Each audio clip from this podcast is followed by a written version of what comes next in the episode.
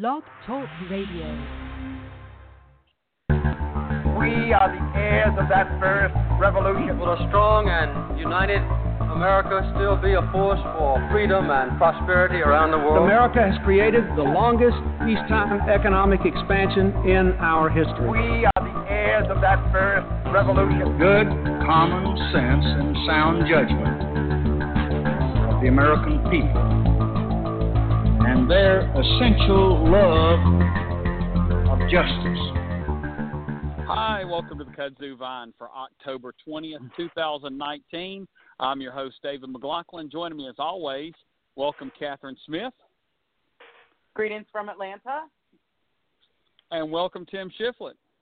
Good evening, sir. All right, exciting show tonight. A lot of political topics.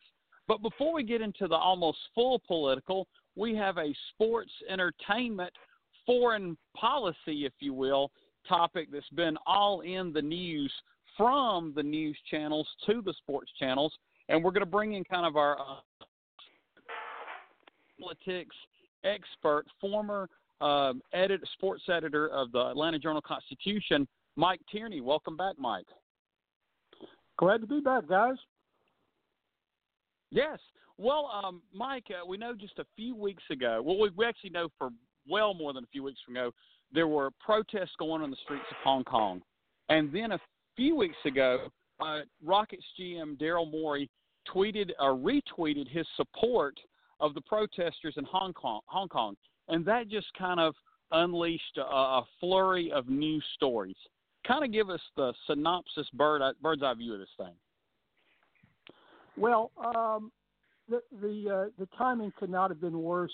Uh, David, uh, the NBA was getting ready to go over uh, for some exhibition games, and they had all sorts of events scheduled around those. Um, m- many of them uh, charitable type uh, events, and so um, because of the, that, and, and uh, uh, you know the, the timing was such that, that China reacted uh, pretty strongly, as they wont to do when anyone uh, from our country uh, or any place uh, criticizes them or, or does something that they perceive as criticism. And so all hell broke loose. Uh, many of those events were canceled. Uh, the games did go on, uh, but um, Commissioner Adam Silver says uh, the uproar cost the league a lot of money. He didn't specify, but but I'm sure there's a lot of zeros on that figure.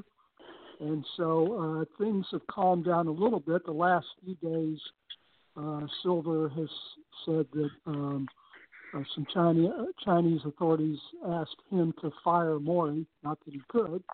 Uh, someone from China denied that that request was made. So it's dying down a little bit, and then LeBron James sort of fueled it.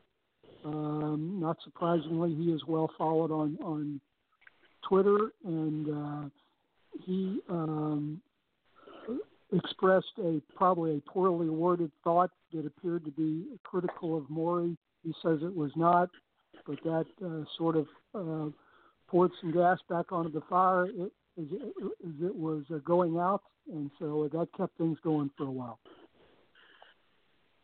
Yes, and for folks that may not be aware, over in China, if I'm not mistaken, the most popular team is the Houston Rockets, if not maybe the second after the uh, Warriors, uh, because of Yao Ming, who's now in charge of Chinese basketball, has an incredibly close relationship with the Houston Rockets still. Um, if this were another owner, GM, I should say, if this were a GM of a much less, um, you know, heralded international franchise, like let's say the Orlando Magic or even our Atlanta Hawks, would it been as big a deal? Probably not quite as much uh, because of, of, of Yao. There is a, a great awareness of the Rockets in China. Um, um, I, I was I happened to be in China 18 years ago and attended some some NBA clinics, um, and and the popularity of the sport even back then blew me away. I can't imagine it's it's uh, increased manyfold since then. Um, so it, it is uh, it is an NBA mad country. Uh, probably basketball is, is the most popular sport there.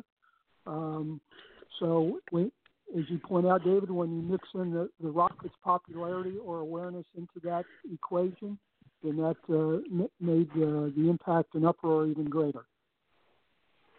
Yes. Well, I'm going to pass it to Tim in a second, but I've got a um, another question, kind of comparing and contrast, and I heard it compared and contrast elsewhere uh, to a few years ago with the NFL and Colin Kaepernick. There, there were some players that wanted to express their First Amendment rights and political issues, and a lot of management, not necessarily all, but you know, some management kind of wanted to quell it, kind of keep it quiet.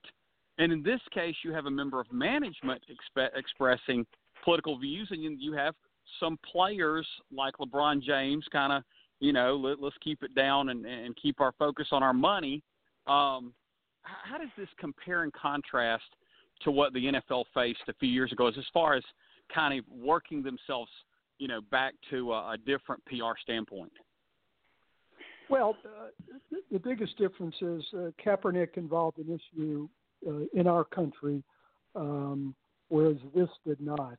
Um, and um, you know, there's probably a much greater awareness among athletes and among everyone of the issues that Kaepernick uh, was addressing with his uh, kneel kneel down, as opposed to uh, this situation where most of us know that that there are some, some issues between Hong Kong and China, but probably most Americans cannot go into detail about that.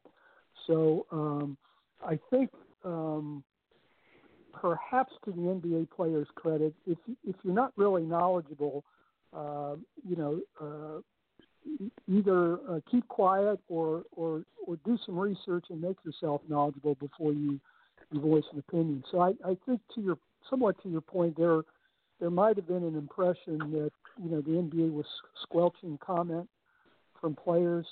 Um, I don't know that that's true. It, it is possible that some individual teams may have told their players to chill on this matter, uh, but, but I think it was more a, a case of uh, and I th- and I think Steve Kerr sort of explained this. Uh, he he said he did not sound off on it uh, because uh, you know he wasn't aware of, of all the issues involved. Yes. Well, I'm gonna pass it to Tim, and, and if he leaves anything there, I might have time for one more question. Tim. Uh, yes, sir. Uh, thank you for being with us tonight. And I just want to ask right off the bat um, as we view this story, um, does it look to the average American as if the NBA is financially subservient to China? Um, I, I don't think so, Tim. I mean, I, I think um, uh, certainly the NBA has a great stake uh, in China. Um, I, I, the Sports Business Journal reported that the NBA's presence, their, that's their word, is worth $5 billion to the league, um, which is a lot of money by any uh, you know definition. However, the NBA is a multi-billion dollar business, so um, I would not say the NBA is beholden to China, but they have a pretty substantial stake there, and it's it's it's it's been projected only to grow um, so, so there is a, certainly a financial component to this matter. Mm. And looking at it from the Chinese side, are the Chinese suspicious that Daryl Morey was speaking on behalf of the entire NBA and not just himself? I think there's a very good chance that the answer is yes, and mm. and it has come it has come from their the system that they operate under. I mean, generally, mm-hmm. um, for businesses and government, there, um, it, you know, uh, if if for one thing, uh, not the general manager is a, of the team is a low level job, but it's it's a few notches below the commissioner. So you, you probably rarely would see in China that comparable position uh, speaking out on something, even as innocently as a tweet. But Mhm. but yeah, if if, if you're in China uh, and you hear about what Morey did, you you certainly may assume uh, mistakenly that he is speaking on behalf of the league. Mm. And, and the final question that that I have for you, Mike, is on one side you have this substantial financial package coming in from China for the league, and on the other side you have our own domestic politics. We all know what's been going on between our own government and China, and in the middle you have the NBA considering this, does the NBA find itself in an untenable position, or can they walk this back? I I I- I don't know if they're going to walk it back. I think they will get through it. Um, um, I, I did, Tim. I found a list uh, a, a few weeks ago. Somebody did a story that listed about two dozen large companies, and some of them were, mega companies that have had to walk back some things that they did regarding China. There were a few of them that, listed Taiwan, uh, or I'm I'm sorry, Hong Kong on a on a map that that ticked off the Chinese, and they rearranged their map. They've they've they've changed how they refer to Hong Kong. So um, to me, credit to the NBA uh, for not standing up to China by any means, but not apologizing for what Morey did. Where a bunch of these other companies have either apologized or changed something uh, specific in their marketing or how they operate. So, from that standpoint, maybe China is expecting the NBA to do more. But um, as has been pointed out by others, this $5 billion quote investment that the NBA has in China, China benefits tremendously from that as well. So I don't think they want to do. I don't think they want to do anything that's going to cause the NBA to uh, to pull up stakes and, and, and get out of there. I mean, this this arrangement benefits uh, both parties, and I think uh, in due time, if they, and if they haven't already, they will figure out a way to, to make it work. Oh, excellent point. I thank you for that. And with that, I'll send it back over to David. David? All right. Yes, well, Mike, we know you uh, you had a, a tight schedule today.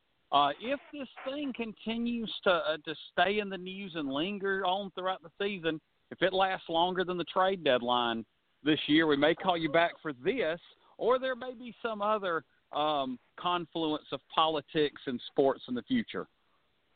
All right, David. Look forward to joining you again. All right, thank you, Mike. Thank you, sir. All right. Goodbye. All right. Bye. Mike Tierney, just excellent sports writer, uh, so many, many years in um, Atlanta sports. And I, I guess the archives are still online when Mike and I used to do a sports show um, about Georgia slash Atlanta sports uh, way back when. I think we can cover some other topics. But um, interesting discussion. Now, Catherine, we're going to bring you in now because I believe some of that list that Mike was referring to, you did a lot of research. Maybe you did Mike's research. I don't know. Uh, tell us what you got. well, I didn't do a lot of research, but they did talk about this uh, matter on uh, Meet the Press this morning, and um, they had a, a, a list of a few companies and their surprisingly large uh, footprint in China. For example, uh, General Motors has 9,000 more workers in China than they do in the United States. Wow. Nike, Nike, this is a big one. Nike has 5,400 employees in the United States and 145,000 in China. Wow. And then this was the one that I thought was rather funny, uh, but also telling. Kentucky Fried Chicken has 400 locations in the United States and 6,000 plus locations in China. So uh, that's those are the, the the three that sort of struck me. I think they talked about a couple other ones, but I think that this is you know I don't think we think so much about companies uh, sales and footprints in China as much as we think about manufacturing in China and purchasing materials that are made in China. At least I don't. I, I, I don't think about the, I, I never thought about the fact that there were this many uh, employees by of American companies in China. I just I, I just never really thought about it. So I think that it's interesting the financial uh, the, the economic dependence going back and forth between China and the United States and how uh, relatively um, innocent tweet can have an impact on you know a, a, a lot of people and a lot of money. So I, I just I mean I Yeah. think there's a lot a lot to unpack around all this. Yeah, you mentioned KFC. Now uh, that is a little bit. I, I kind of know a little bit of that story. Um, KFC is just really popular throughout the world. Um, it actually exports better, probably in some ways, than McDonald's does. Even though McDonald's exported first and kind of became an international brand, KFC kind of quietly uh, went throughout the world and it just has a complete global footprint, uh, including China um, which is so ironic when you think of who Harlan Sanders was back in Corbin, Kentucky. Uh, I bet before he sold the first uh, piece of Kentucky Fried Chicken, he's probably a gentleman that did not stray far from Corbin, Kentucky, and now his face is recognizable all over the globe by probably you know more than a billion people, um, which is just fascinating to, to kind of think uh, how the world changes um, in the course of, I guess, roughly a 100 years in his case. Um, Tim, did you have any comments on it? I think you were. Uh, I was those those um, numbers you threw out, Catherine, were just uh, stunning. Um, I, I guess I could see how Nike would have so many employees in China. I mean, that's where that's where they they they make the uh, probably 99% of the Nike products. Um, GM having more employees in China than than in the United States blew me away. Uh, but but but what we're really saying here is that uh, it, it goes back to what Mike said that these countries actually depend on each other and their economies are intertwined, uh, uh, regardless of what our beloved president has to say. And uh, that's just that's just some very interesting stuff. It really is. Imagine, Yeah. imagine, guys, imagine, guys, uh, what this trade war is doing to to harm all of that it, it's it's it's not just hurting the average person in this country, but there's a lot of big companies uh, with a huge stake in this. Oh well. oh yeah, definitely. Everybody's interconnected. Um, well, let's kind of kind of switch gears back to something a little more raw politics. And you know, we're not going to get to all the news of the week by any means. And so let's kind of start where I think we'd have a good time, and that would be this Democratic primary. Over the course of the past two to three weeks, I think I can see a few trends. Y'all can agree or disagree with me, um, but but I think since Bernie Sanders had the heart issue, and then now he got back on the trail, he seems to be surging. Um, he got the endorsement of three uh, very high-profile members of Congress, um, and he just seems to. I think he's gotten a bump in fundraising, and I and I don't know if we've seen the polls come out yet, but but I get the sense there's going to be a poll bump as well. And and additionally, he had some supporters kind of go after Elizabeth Warren, um, kind of head to head, which that's another dynamic. At the same time, since the Ukraine scandal, um, even though I think everybody feels bad for Joe Biden and the Biden family, it hadn't resulted seemingly in, in a lot of new votes, or his burn rate seems to be pretty bad. His cash on hand has been problematic, and he seems to be kind of stalling, if you will. Um, Catherine, um, thoughts on either or both of those assessments? Oh, I think you're you're I think you're right. I think um I think Biden was sort of caught flat-footed at the um, debate this week. I, I don't think he, um, I don't know if he wasn't prepared or if he didn't know how to respond to some of the questions, but he didn't seem his um, usual uh, self to me. I, thought he was a little, he stumbled a little, and Sanders was I thought in rare form at the at the debate. You know, uh, uh, vigorous and um, uh, eloquent, and um, yeah, I, I I was.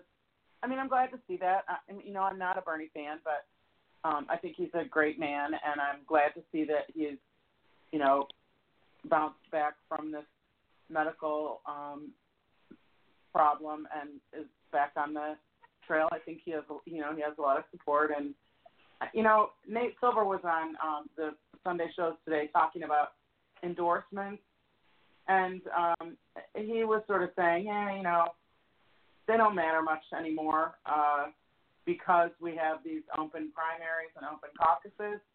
The um, endorsements, while they may have an impact on, you know, sort of old time Democrats that you know, follow those things. A lot of the younger and uh, you know more activist uh, group don't really care about it. Well, I mean, and I guess it's sometimes probably who the endorsement is, how it's given, and then how vigorous they're going to campaign off the endorsement as well. I mean, we've all seen the list full of endorsers that go on a card somewhere, and that may have negligible effect at times. Um, Tim, there seems to be kind of some dynamics people talk about. They like, okay, the the really progressive wing of the party, are they going to support Elizabeth Sanders or Bernie Sanders? I'm sorry, Elizabeth Warren or Bernie Sanders? And then people say, oh, well, there's the folks that want the name they know. Are they going to support Joe Biden or Bernie Sanders? So these candidates kind of cut each other in different ways, seemingly, in what we've heard or what's been speculated. Kind of, what's your thoughts on how this race is shaking out?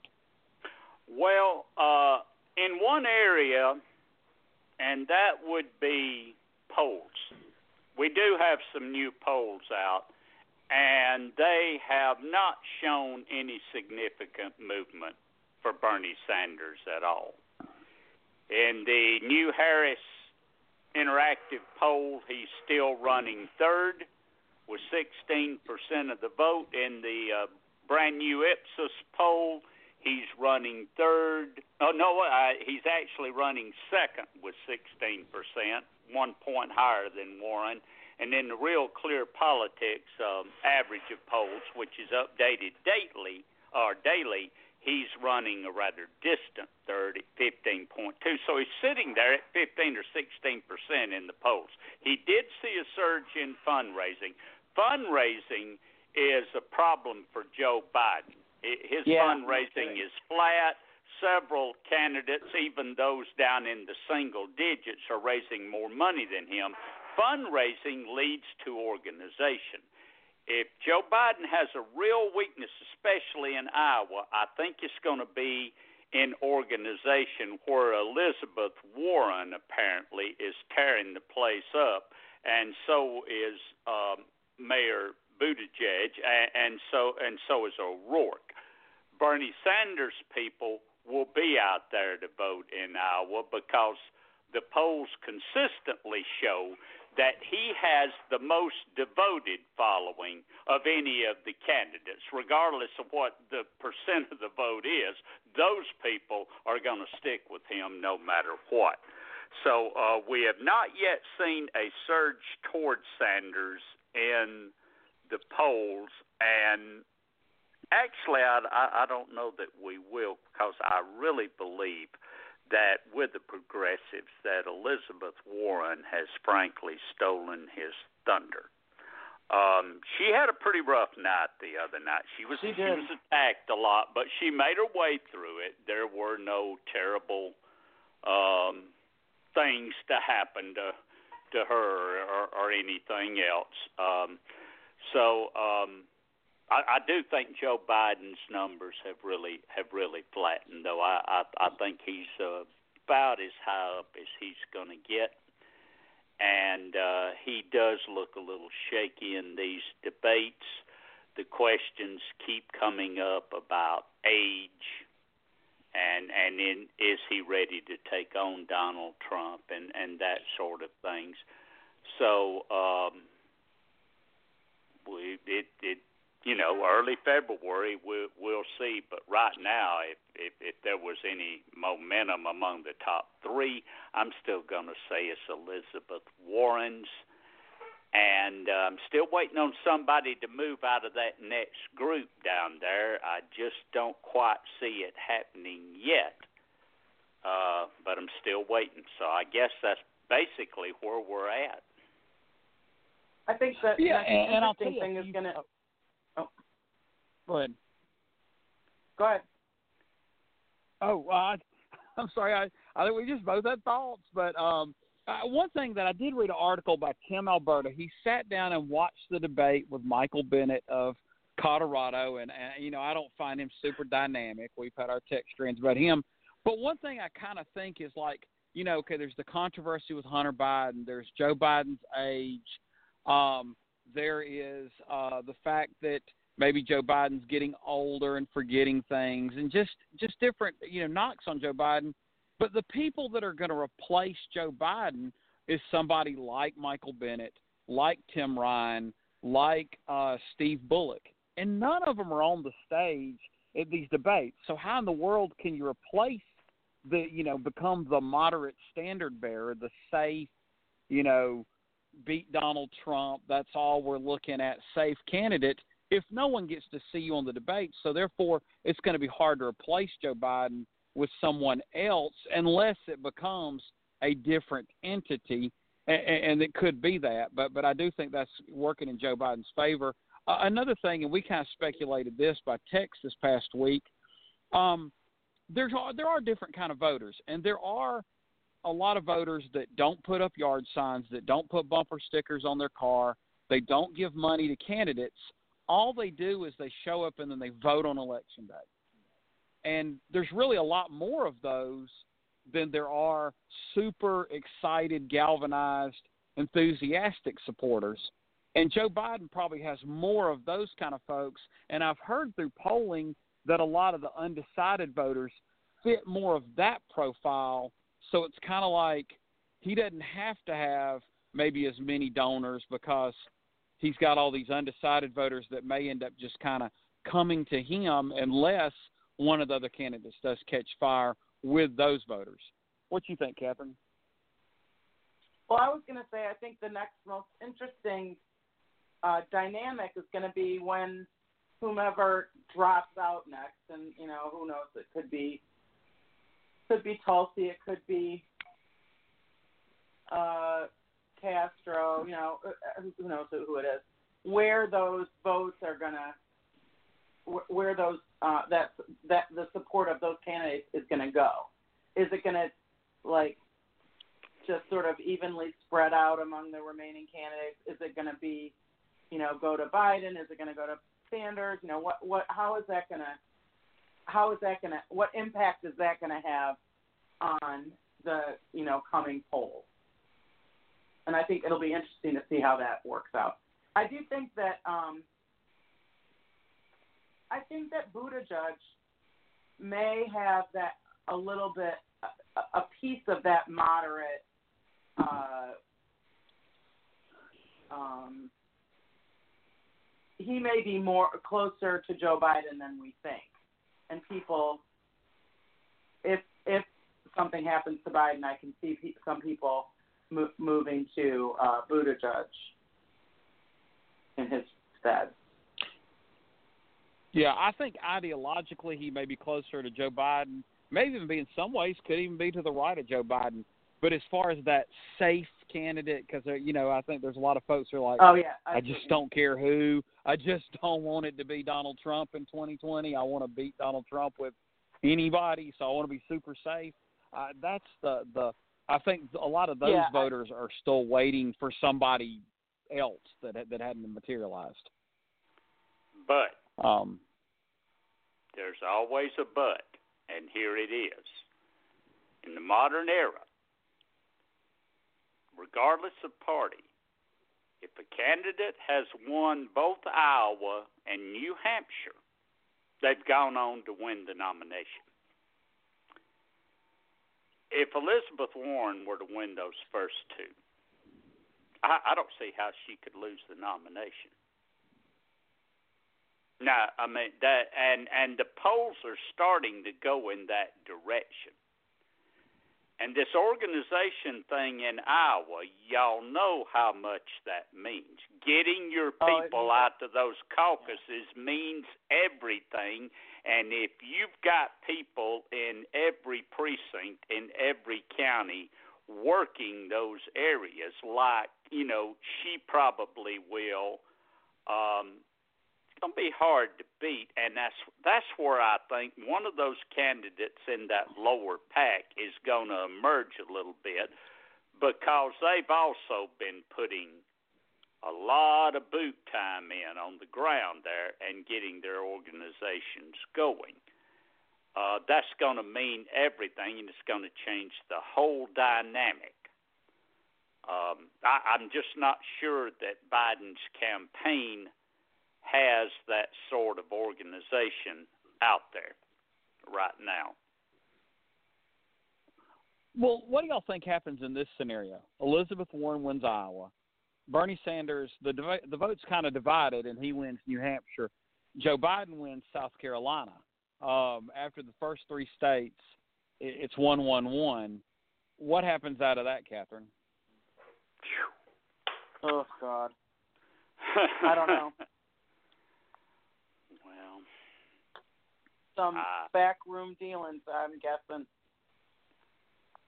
yeah, don't you think, guys, Yeah. we'd be looking at a kind of a slog through the thing like we had in 2008, where it went on and on and on and on and on. Well, it, it would be even trickier because it could be three candidates Yeah. collecting decent numbers of delegates. I'm not saying that all three would continue to just win one each. Eventually, someone would kind of become third. But um, you'd also have another factor. Senator Obama and Senator Clinton at the time were gonna. I don't play by the rules is not right word, but accept defeat. You know, they were going to fight. They're to play to the final whistle. But once everything was said and done, they were to accept the outcome. Bernie Sanders, if it's that close and he's in the game, do we think he does the same thing as uh, even you know Senator Warren or Vice President Biden would? Taking a guess, I'm going to say that that Bernie Sanders would want a spot on the ticket. Yeah, that's Yeah, good and and Biden Sanders for the future of America. because Oh I think God. everybody knows if any of the three of them are the vice or are the presidential nominee, the vice president has to be like fifty or under. I, I mean, the vice president has to just be somebody um, that that probably is not a you know card carrying member of the AARP. Um, it, it just Mm. got, and I think they all know it. I think that's why Elizabeth Warren's talking to Andrew Gillum, and that's why you know the rumors were that Joe Biden courted Stacey Abrams, and and, and I, I don't know, I, I don't really understand how Bernie Sanders thinks as much. Um, somebody's going to write that book one day, and it is going to be fascinating to read. Um, you know, hopefully somebody's embedded with that. Hopefully somebody was embedded with the last campaign, is embedded with this campaign, and that thing's a political bestseller. Um, but, it's going to be fascinating to watch. Um, kind of any thoughts on that lower tier? We mentioned Buttigieg, but Harris, Klobuchar, O'Rourke, um, Booker, anybody show any signs of life uh, in the past week or so, Tim? Well, I'll tell you what. Uh, just in the debate itself, uh, I thought I thought Mayor Buttigieg won the debate. If I had to pick a winner in that debate, I I, I would say he won the debate. Uh, uh, he uh, he really come out swinging. Uh, he asserted himself. Uh, he did very well. Um, still not seeing the movement in the polls, though. I'm looking at these polls here, these two new polls. Well, Harris is fourth in one of them, and he's barely fourth in the other. And nobody, nobody out of that group's over five percent in the polls. So I, I, I haven't seen it in the polls yet. Now that that doesn't, you know, mean everything, but it, but at this particular date, it means something. Yes, and, and Catherine, another candidate that has actually done really well fundraising, um, actually complained that MSNBC left him off, or NBC News left him off of another graphic. Uh, Andrew Yang uh, keeps hanging in there, getting you know a lot of attention. Um, does he, as the thing you know goes on and on, because he's kind of got a different angle to the whole thing? Does he um, kind of rise up at some point and maybe you know get fourth or fifth in this pack? He's got a lot of support. Um, I guess you know a lot of millennials like him, and um, I I I'm, I like a lot of the things that he talks about. I think it's important that what he's talking about is talked about, but I just don't feel like he has the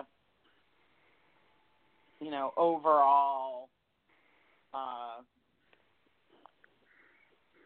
you know, skills and knowledge to be the president. I mean, that's my feeling. I thought Booker did pretty well at, in the debate. Um, he's the, he, you know, he's like the, um, he's like the middle child, you know, the peacemaker. he always wants everyone to get along, and and I kind of admire that, you know, that he doesn't give that up. He still goes after people, but he's very, um, you know, he wants he likes to remind us that we all have uh, a lot more in common than we differ, and I think that I, I appreciate that. Um, I thought Klobuchar looked uh, um, not scared, but um, sort of like, okay, this is my, you know, I, I need to, I need to make a, I need to make a mark tonight, and I think she tried really hard, but I think she just looked a little bit desperate. Mm-hmm. Beto, I Yeah. think Beto's Well- gonna drop out. You know, David, Yeah. I- there are not. Okay, go ahead, Tim. I, I was just going to say there are 19 candidates in this race. According to the newest polling, 10 of them are registering at 1% or less. These people are getting 1%. There's a group getting 2, 3, 4, 5. We really, really, really need to thin the herd before we can even get close to figuring out who might be the consensus favorite to win the nomination. With so many candidates in the race the the leading candidate right now according to real clear politics is polling at 29.2% who knows what the voters will do when there are only two or three candidates in the race. We need to thin this herd out. These people that are these people that are not even polling at two percent. There's actually four of them that are polling at zero percent. Well, what are they still doing in the race? What are they waiting on? Uh, uh, I, I, I just, I just don't see why so many are hanging on for so long when they can't even qualify themselves to get on the debate stage. Well, I, I will say I'll play devil's advocate here. I think in the past, the field thins once you have actual votes count, not polls and not debates and this, you know, formula of, you know, how many buttons and tote bags you can sell to call them donors and blah, blah, blah. Um, it's, you know, so if some of these folks want to stay in through, say, the first primary in New Hampshire, now if you you know, can fit all your supporters inside a phone booth, first you got to find one. Um, then and, and you try to stay in the race. Well, then you're very quixotic. But if you know Joe Sestak, apparently he's walking across, um, you know, New Hampshire. If he's getting in great shape and and you know meeting, you know, five guys at the Pancake House every day, and then he stays in the race, and then he gets, you know, point zero zero one percent of the vote and then he drops out. I don't know that there's any harm or any foul to American democracy. Um, and so I really, I'm not really necessarily wanting everybody to get out until um, you know some votes have been ca- cast. Uh, that means that most of the country won't even get a chance to vote on these characters. But I do think Iowa and uh, New Hampshire are going to serve as the real field winner winnowers yeah, at some point. You better hope so, because there's a downside to this. Uh, we saw this very thing played out in the other party three years ago with all those people splitting all that vote, and what emerged? President Trump. I Yeah, just, does that mean we're gonna this end up with- yeah. Well, End in this case, Gabbard? Catherine, in this case, Catherine, don't you think what we might end up with is a fragmented opposition to Trump instead of a unified opposition to Trump if so many candidates stay in the race so long? Yeah. Or we end up with like Tulsi Gabbard or uh, Hmm. Amy Klobuchar. Yeah, I, mean, I like Amy Klobuchar. Don't get me wrong, but someone who's not very, who's just sort of a, um, you know, not very charismatic and just like acceptable by everyone. Everyone's second or third choice. hmm Well, I, I, one of those two would have to catch fire. I don't think there's any real uh, fear of Tulsi Gabbard catching fire. Now, she caught fire this week on Fox News. They've used that as a red herring all week uh, to not have to Mhm. cover Donald Trump and the real scandals that, that they're talking about Tulsi Gabbard and Hillary Clinton's comments on her, which is, you know, you know, if she if she catches fire, she might be what eleventh place. Um, you know, it's it, it's a total distraction. Um, is what it is. Um, you know, and and that's I, I kind of wonder what's going to happen with her out of Hawaii when you know she comes up for election next year. Now they may love her. I mean, and she may do a great job on constituent services and understand um, you know Hawaiian politics, but um, I, do kind of wonder, given the nature of folks getting primaried. Uh, sometimes I see folks getting primaried, and I'm like, why do they have to get primaried? She seems like she'd be opening herself up to a lot more of that than a lot of those other candidates have. Um, hmm well, let's talk about two other races, and really three, to be fair, although the third one hadn't gotten the attention, and that's the three governors' races. Um, one was a Democratic incumbent that was fairly popular because he had to make some tough decisions, and, and people have liked what he's doing in Louisiana and John Bell Edwards. One was a very unpopular Republican governor in um, Matt Bevin, uh, running against the, I guess, Attorney General and former governor's son, who was popular, uh, Governor Beshears uh, in Kentucky. And then finally, uh, a very long time popular Attorney General, Jim Hood, running for an open seat. And I know Phil Bryant's retiring. I want to say Tate Reeves, the sitting Secretary of State, is the Republican nominee. Uh, correct, correct me if I'm wrong there. Um, and those races look like, you know, if everything broke, Democrats could have a clean sweep. Now there are some Republicans talking about a clean sweep the other way.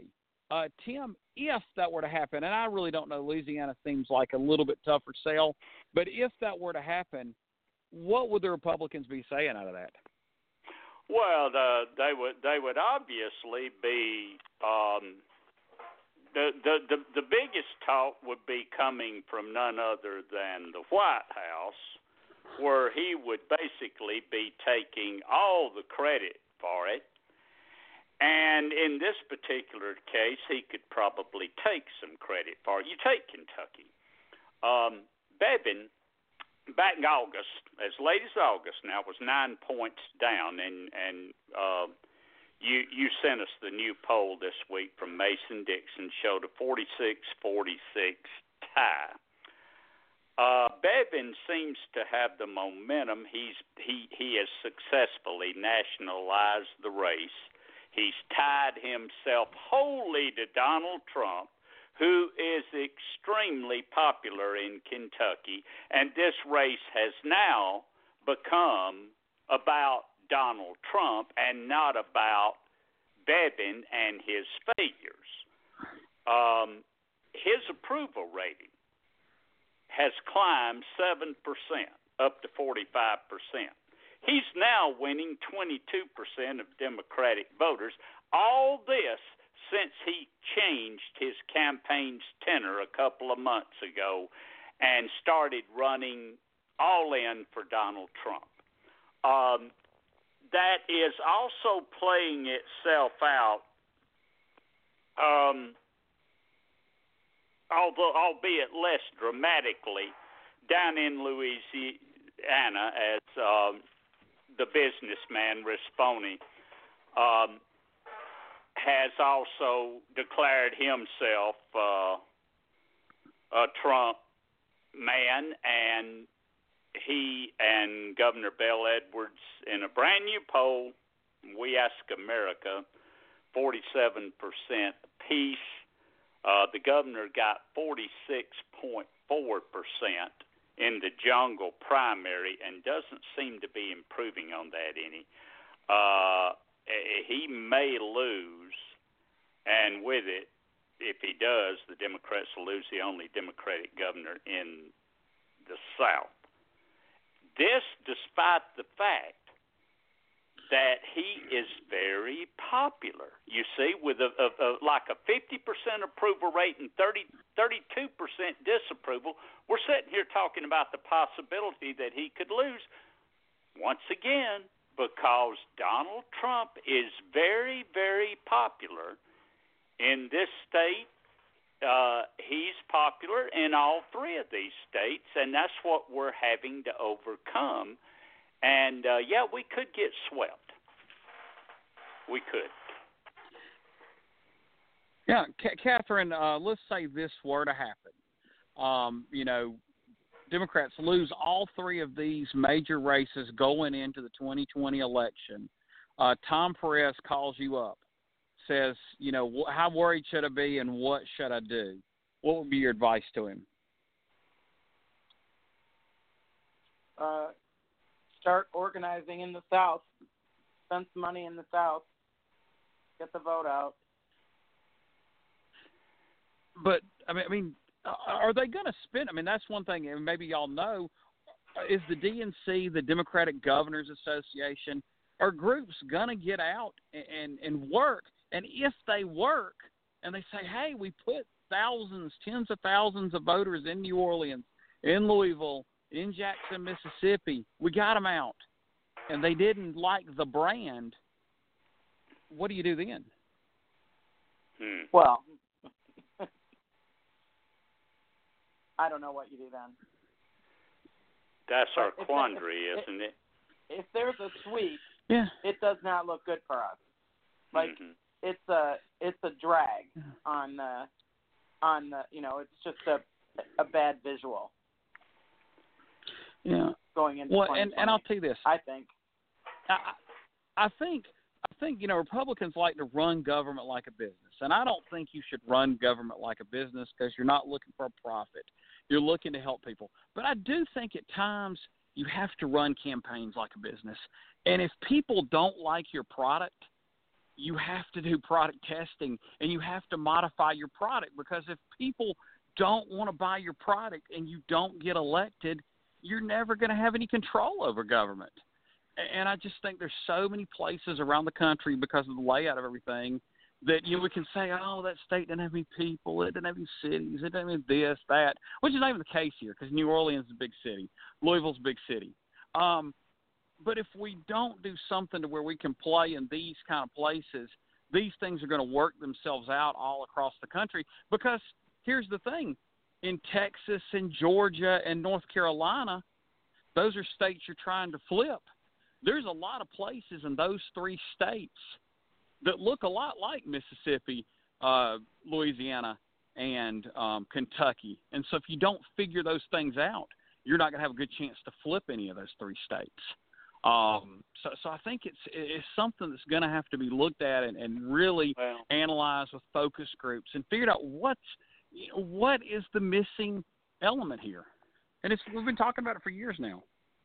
Well, yeah, and we're talking about it in states like Kentucky, for instance, where the voters face a choice. A very unpopular governor, and he still is an unpopular governor, as opposed by a Democratic Party that they just can't bring themselves to vote for. And given the choice, what do they do? Uh, that that's the choice that they feel like they're they're making there in a state like Kentucky. I, I don't think you'll see that much of that in North Carolina. I really believe North Carolina is starting to go the other way. But what does happen as a result here, we look at next year, and the map will not want to move that much. If, if we can't beat somebody like Matt Bevin in Kentucky, we can forget even competing there in the general election next year for president. If we can't keep a very popular governor in Louisiana in office, then there is no way that we are going to compete in that state next year in the presidential election. And I haven't even mentioned Mississippi, where we're running the most popular Democrat of probably the last generation, and he may lose as well just because he has a D behind his name. Um, I think those Republicans are smart in those states to nationalize the races. Uh, Bevin doesn't want to talk about local problems in Kentucky and those issues. He wants to talk about Donald Trump, and this helped him. And that's and every Republican in this country is watching that race, guys.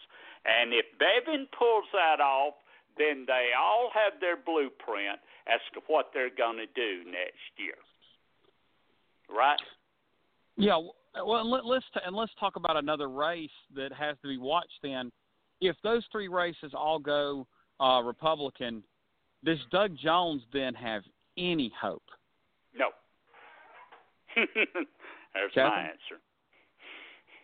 Catherine? I don't think so. Yeah. I, I hate to say it, No. but Yeah, I mean, at this point, even if they were to renominate Roy Moore, he might not have any hope. And there's Oh, a Senate seat. Um, yeah, I mean that's what. Well, no, I mean, but Matt Bevin. If you look at what Matt Bevin's done, I, I mean, politically, he should be about as toxic as Roy Moore. Um, and, you know, you go up through, particularly the western part of Kentucky. The western part of Kentucky, you know, has, you know, educated people that that don't live in the hills and everything else. I mean, Louisville's a nice place. Lexington's a nice place. Um, you know, it's just it just seems unfathomable that we can't, you know, defeat a, a guy like Matt something. Bevin. Let me ask you both something. A year ago this time, we were talking about how our voters were so angry they were ready to bite through 20 penny nails and were going to crawl over a field of broken glass to vote. And that's exactly what happened. That's why we won the House back and won races all over the country, all in governorships and things. It does not seem to me that our voters have quite that edge right now, or am I mistaken? well, I think I, I think we're just go ahead, Catherine. farther out from the ele- election. Well, you think Yeah, our voters I- I are think paying that- attention, or I think. Yeah, our voters I think they've vote? lost a little edge, but I think the Republicans have gained some edge. I think they've kind of gotten angry at the same time, and they're going to turn out. Um, and so it's gonna it's gonna be a lot closer than we thought. Um, and that's that's one thing I think are people are going to realize when they you know go to these elections for president and other primaries. They're going to have to realize that this is not going to be some kind of cakewalk you're gonna have to uh, you know defeat Republicans and put you know really competent candidates out there that can appeal to the masses, and it's something to think about. Um, Hmm. Well, talking about appealing to the masses, we got time for one more topic, and somebody that's really not been appealing to the masses. He, even though we've been talking about how he might be popular in a few places in Kentucky and Mississippi and all, uh, Donald Trump and um, he really had a misstep this past week and walked it back. Although I, I contend that I think he could have, in his little world, gotten away with it because he seems to get away with anything he wants. And he was going to host the G7 summit of seven top economic nations across the world um, to come to the Doral Trump Golf Club and, and have the G7 summit. Uh, I mean, obviously, he would have made money off of it. He said he was going to only do it at cost. It'd be interesting to see what cost was. I guess we'd have to see his tax returns to see what he claimed there. Um, but he, he did relent on this. Uh, Catherine, are you surprised he relented and, and backed off of hosting the G7 summit at the Doral Trump Golf Club in Florida? I was surprised, but I, I, I suspect, and I don't know, I don't have any information that you know rings true to this, but I suspect it might have been um, security concerns that someone got to him and said, "Hey, we can secure that golf, that golf, whatever it's called, club or whatever," because it was it was a. I mean, all the security people were like, "We can't secure it. There's so many entrances. It's like in the middle of a neighborhood. There's all kinds of other commercial property." So I wonder if uh, that was what got to him but I don't. I was surprised. I was shocked actually. Mm. You, you may be right on there. Uh, Tim, your thoughts on uh, him relenting? Well, I think one thing that might have happened here was he not only got a lot of blowback from from the the usual suspects, but he got a little blowback about this from some Republicans who were already angry about him for that Syria mess that that that he created. Um, and and I think far more likely here he just simply got called on his, shall we say, brazen attempt to make money, and he just uh, backed down. Uh, of course, he he had to go on and say it was all the fault of the hostile media and their Democrat partners whatever that's supposed to mean. Yeah, uh, yeah. What did that but, mean? But but what I would ask him there is, well, Mr. President, what about the Republicans that also complained about this? Were they in on the conspiracy with us? Um, so, so you know, same old Trump, different day. Something crazy this day, something crazier tomorrow. Yeah, well, and one other thing, this is the G7 summit. It's not the America, you know, runs it, and there's six other people or six other countries that come to it. You know, they rotate this thing, uh, I guess, throughout the seven nations, and um, I don't know how it all works as far as like when it's your turn to host. Do you get to pick the city in your nation? Do you pick the locale? Or if you know Justin Trudeau no, said, a... "Yeah, we're going to go to," go ahead there was a um, some kind of um, like committee that evaluated uh, options. Meaning America, or meaning they, you know, picked the, was, this golf course I, I in I don't know Florida. Exactly, but it was my impression that it was a um, uh, advanced team of the G7 that evaluated okay. various properties.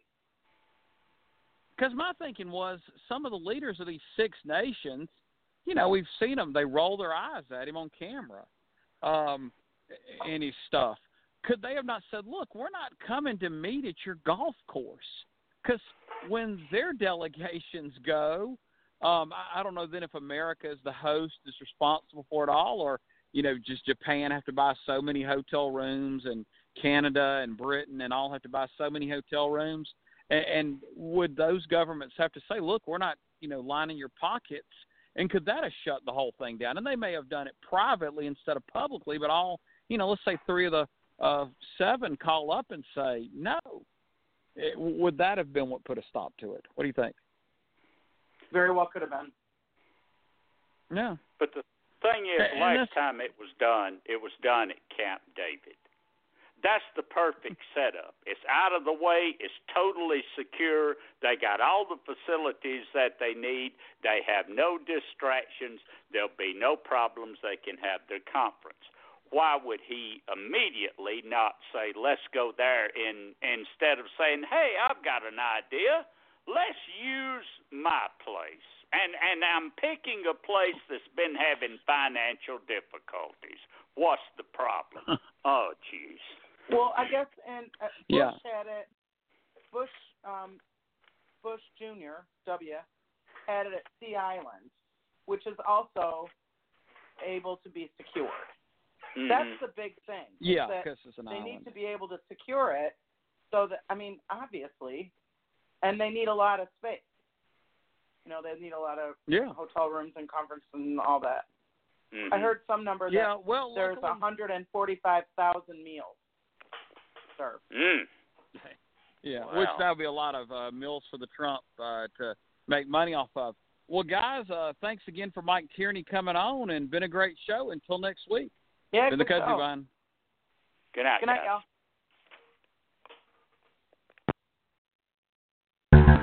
We are the heirs of that first revolution. With a strong and united America still be a force for freedom and prosperity around the world? America has created the longest peacetime economic expansion in our history. We are the